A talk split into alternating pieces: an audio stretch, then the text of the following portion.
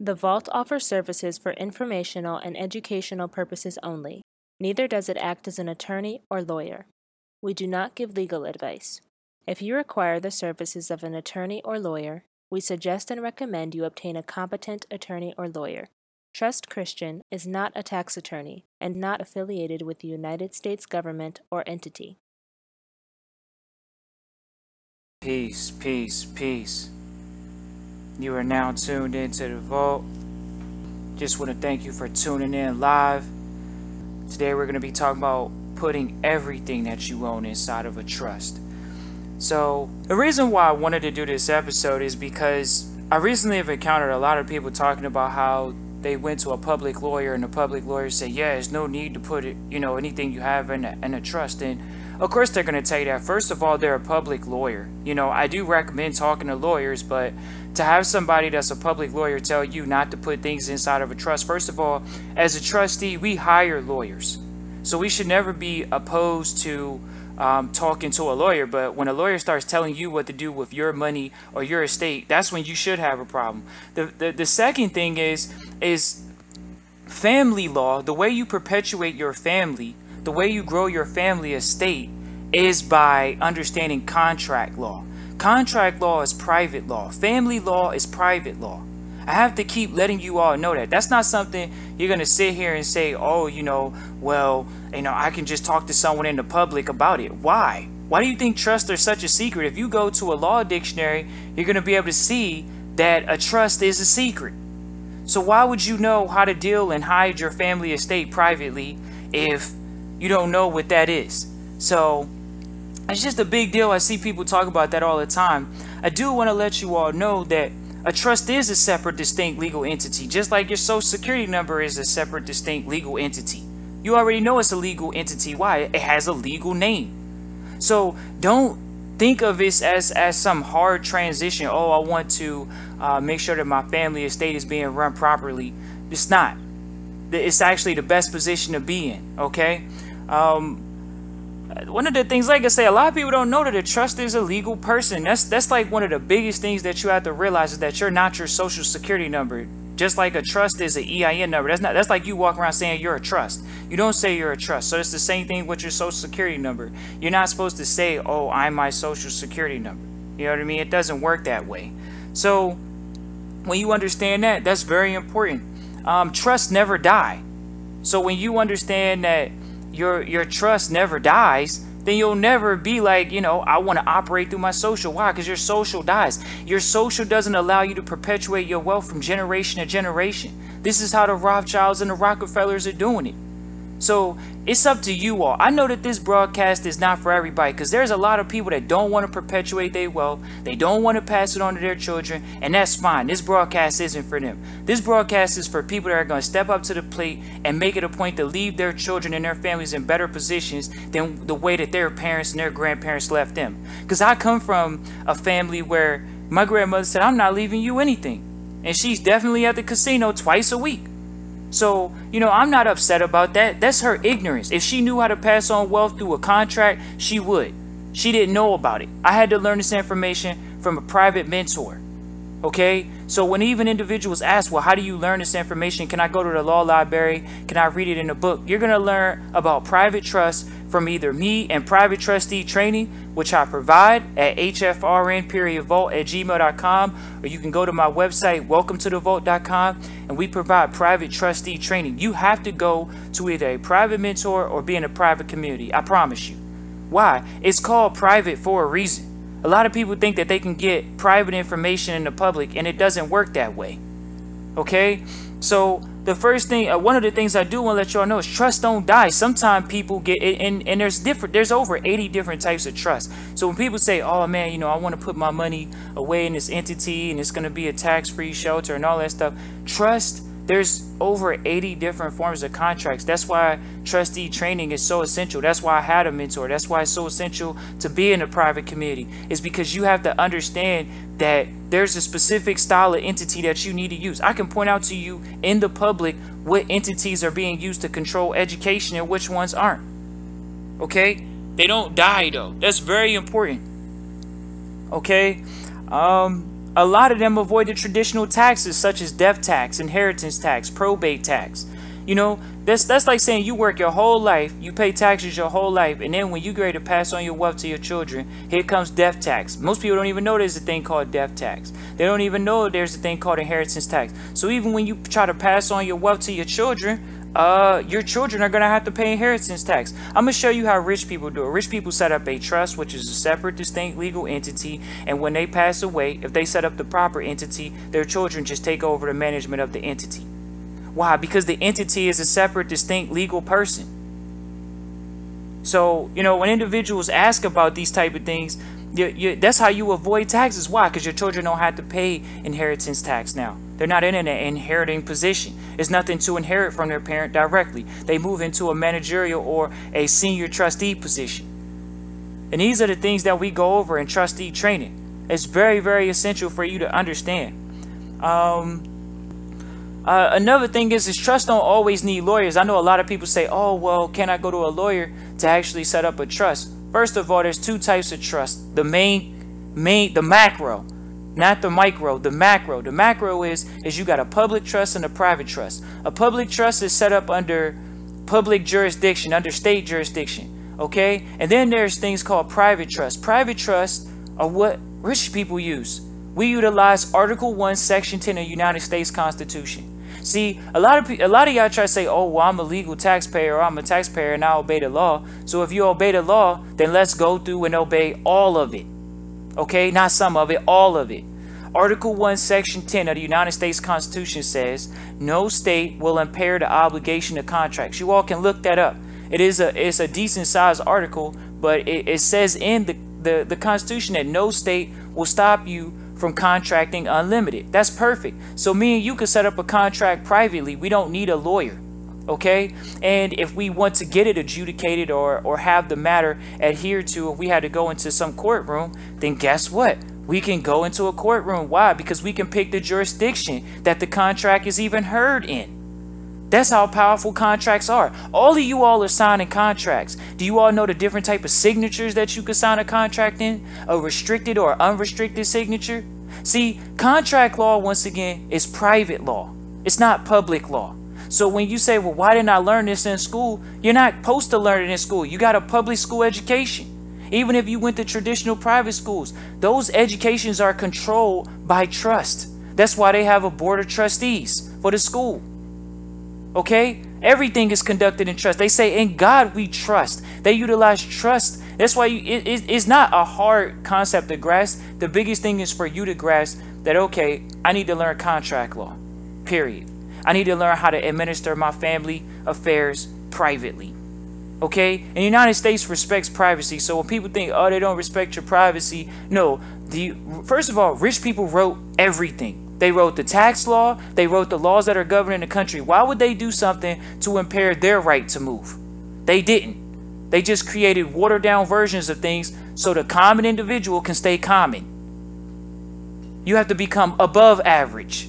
What I'm talking about is not for average people that don't want to read. You have to learn how to protect your own family's estate. Not have somebody else protecting your family estate. Having some lawyer protect your estate. It doesn't work that way having a lawyer protect your estate. You have to protect your own estate. So you have to really grasp that wealth is passed on through trust. You all know this. The Rothschilds have done it. It's a great example. Banking. They did it through trust. Rockefellers did it through trust. Okay, you want to know how they, how rich people pass on their wealth? They pass on their wealth through foundations, through charities. So when you think that oh, you know, wealthy people they're so wrong, you know, they're they're keeping all their money. You know, they're keeping all their money. Uh, a lot of people talk about. Uh, I'll give you an example of how wealth is passed on. Bill and Mel- Bill Gates. Bill Gates was the richest man in the world at one point. You all know this. He went through an antitrust lawsuit. Do you see how that word just got brought up? It wasn't because Microsoft was creating a monopoly. You daggone right they created a monopoly. I'm gonna show you how powerful trusts are. When when J.D. Rockefeller, who's a Rockefeller, he said, competition is sin. People that utilize trust are looking to take over the competition and dominate, while everyone else wants to be average.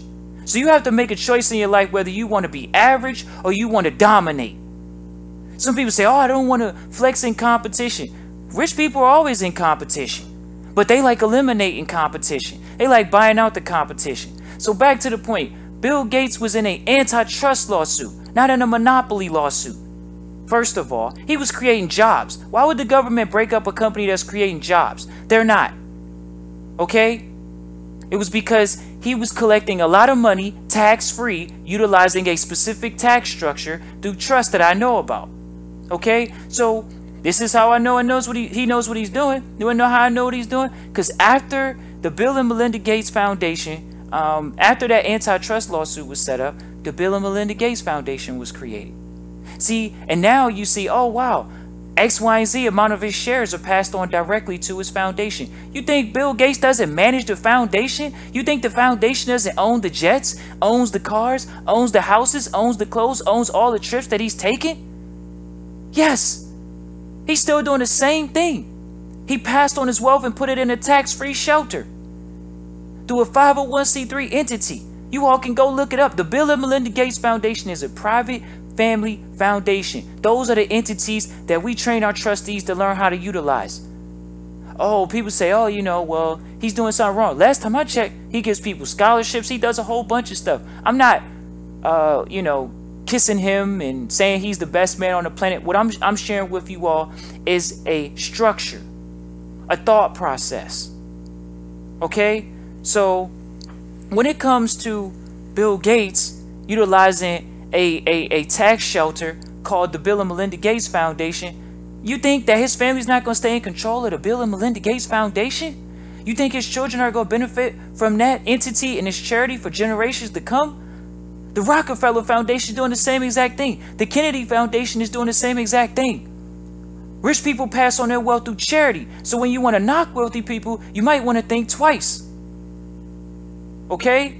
This is not something that is a is a spooky thing. It's something for you to realize to say, how am I to pass on my family wealth? Because I'm gonna tell you right now, like I say, once you if you have anything in your name and you don't even have a will in place, because let me go ahead and talk about this will and this trust situation because a lot of people say, well, can I just write a will? With a trust, you have more control. With a will, once you die, the lawyer that helped you set up the will He's going to get his cut first before he gives the money to your children. Let's think about this here. So that's the that's a major difference on having a will as opposed to a trust. Once again, you can go talk to a public lawyer. What I've been trained in and what I train our trustees in is what private mentors, private communities talk about. Wealth communities. Okay? So, you know, you pass on your wealth through a charity through endowments.